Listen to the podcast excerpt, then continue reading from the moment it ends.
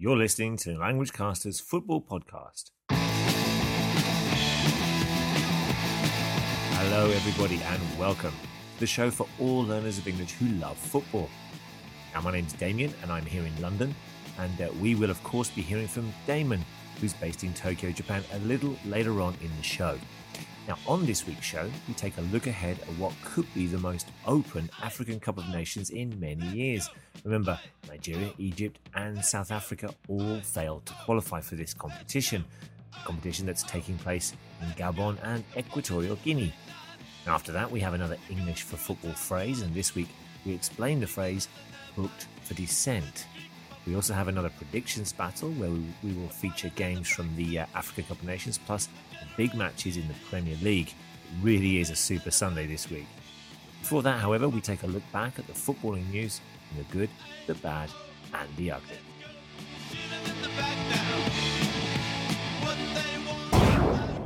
Okay, this week's good. Well, nine years ago this week, Welsh side Swansea City were bottom of the fourth tier in English football bottom of the whole league. That's 92nd out of 92 teams, while Arsenal were top of the Premier League. Yet last weekend, Swansea came from behind to beat the Gunners 3 2 to move into 10th place in the Premier League. It was also good news for Italian side Inter Milan as they defeated their rivals AC Milan, a sixth consecutive win that sends them up into fifth place, six points behind leaders Juventus. But what about bad?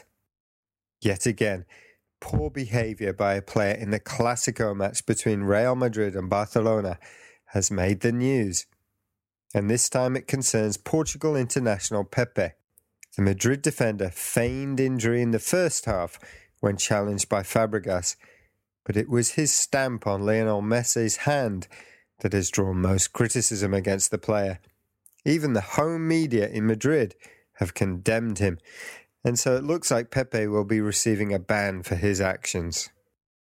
Damien, what about ugly? Well, Damien, we could have gone for Pepe's stamp in our ugly section, but we've gone for Swiss side Neuchâtel Xamax because they've been expelled from the Swiss Super League after falsifying legal documents. That's according to the ESPN website.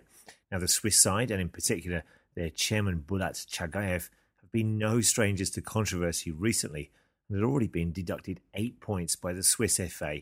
It's a really ugly story from Switzerland indeed.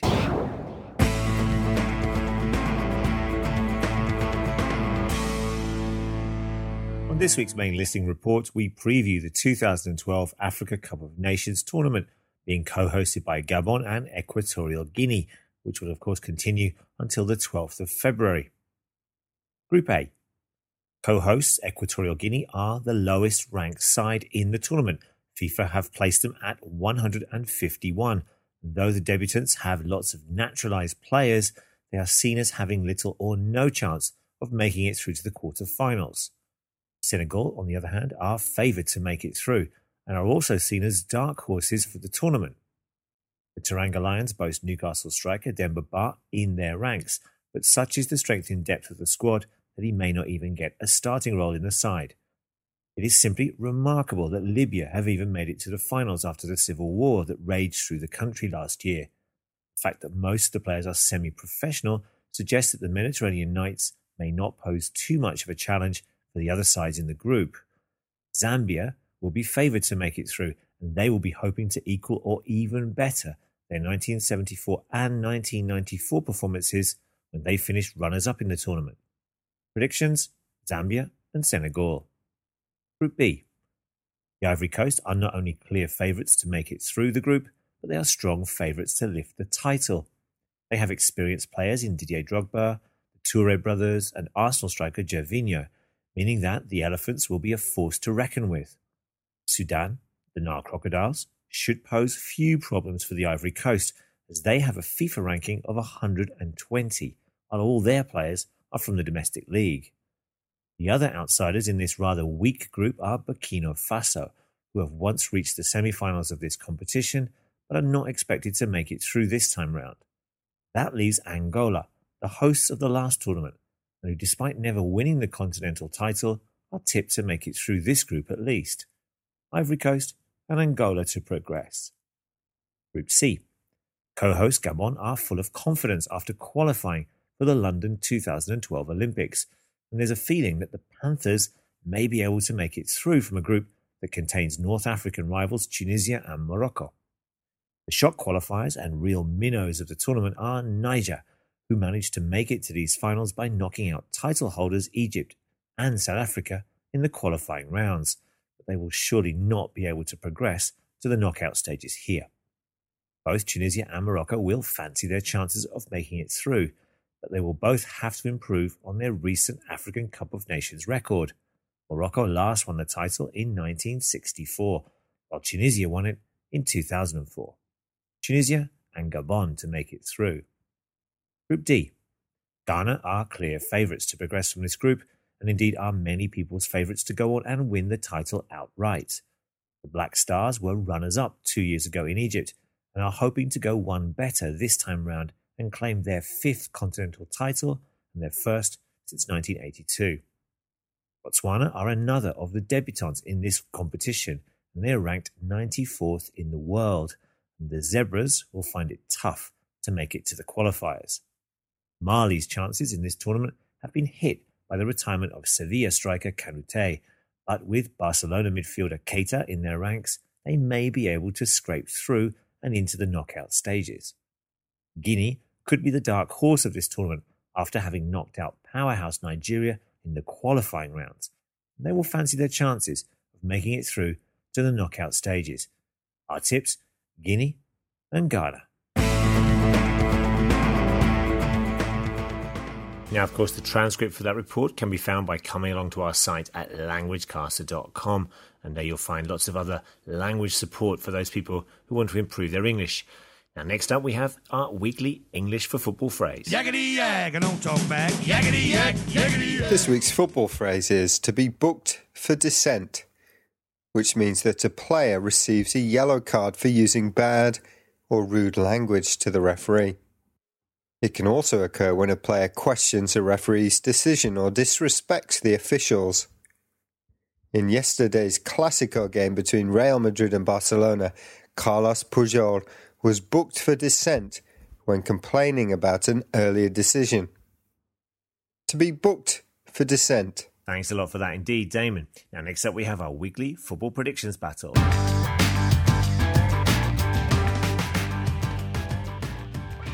Okay, here are my predictions for this week.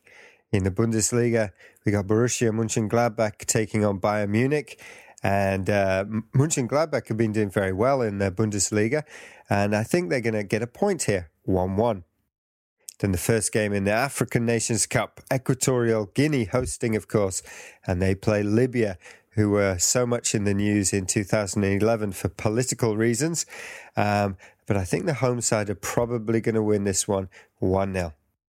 In the Premier League, we've got Queen's Park Rangers against Wigan, and uh, this is a battle of the basement. Both teams struggling in the Premier League, and I think Wigan, with their experience of hanging on in the Premier League, are going to come through here 2 1 winners. Then a huge, huge game. Uh, we got Manchester City top against the third place Tottenham, and people have been tipping Tottenham to uh, be title challengers. Um, and I think they're going to get a point, and that's going to make things very interesting indeed. 1 1. And another huge game Arsenal against Manchester United. And again, I think this is going to end in a draw 1 1. And I think Arsenal, that's not going to be good enough for them, but they will feel a bit better if they do get a 1 1 after their 8 2 spanking earlier in the Premier League. In Serie A, we've got Inter, and we've mentioned them before being uh, having a good run of form, and they take on Lazio, who are also at the top of uh, A uh, in the mix for the championship. But I think Inter are going to continue their run, and they're going to win one 0 Those are my predictions. What about you, Damien? Right, we're going to start off in the Bundesliga with the big game there. That's Borussia Mönchengladbach against Bayern Munich. I'm going to go for an away victory, 2 1 to Munich. Now, of course, we've been uh, talking about the African Nations Cup, and uh, we've got Equatorial Guinea against Libya. That's going to finish nil nil. Now, three games from the Premier League. One game from the bottom, that's Queen's Park Rangers against Wigan. Both sides in the bottom three. QPR going to win this one, though, 1 0. Now, my team Tottenham are currently in third place and outsiders for the title, and I think they're going to beat leaders City 1 0. It's going to be a thriller 1 0 to Tottenham. I also think the other North London club, Arsenal, will beat the other Manchester side. That's Man United 1 0. And finally, big game in Italy sees resurgent Inter against Lazio. Inter are going to win this one 2 0. They're my predictions for the week. Enjoy all the football, and we'll see you again next week. Bye bye.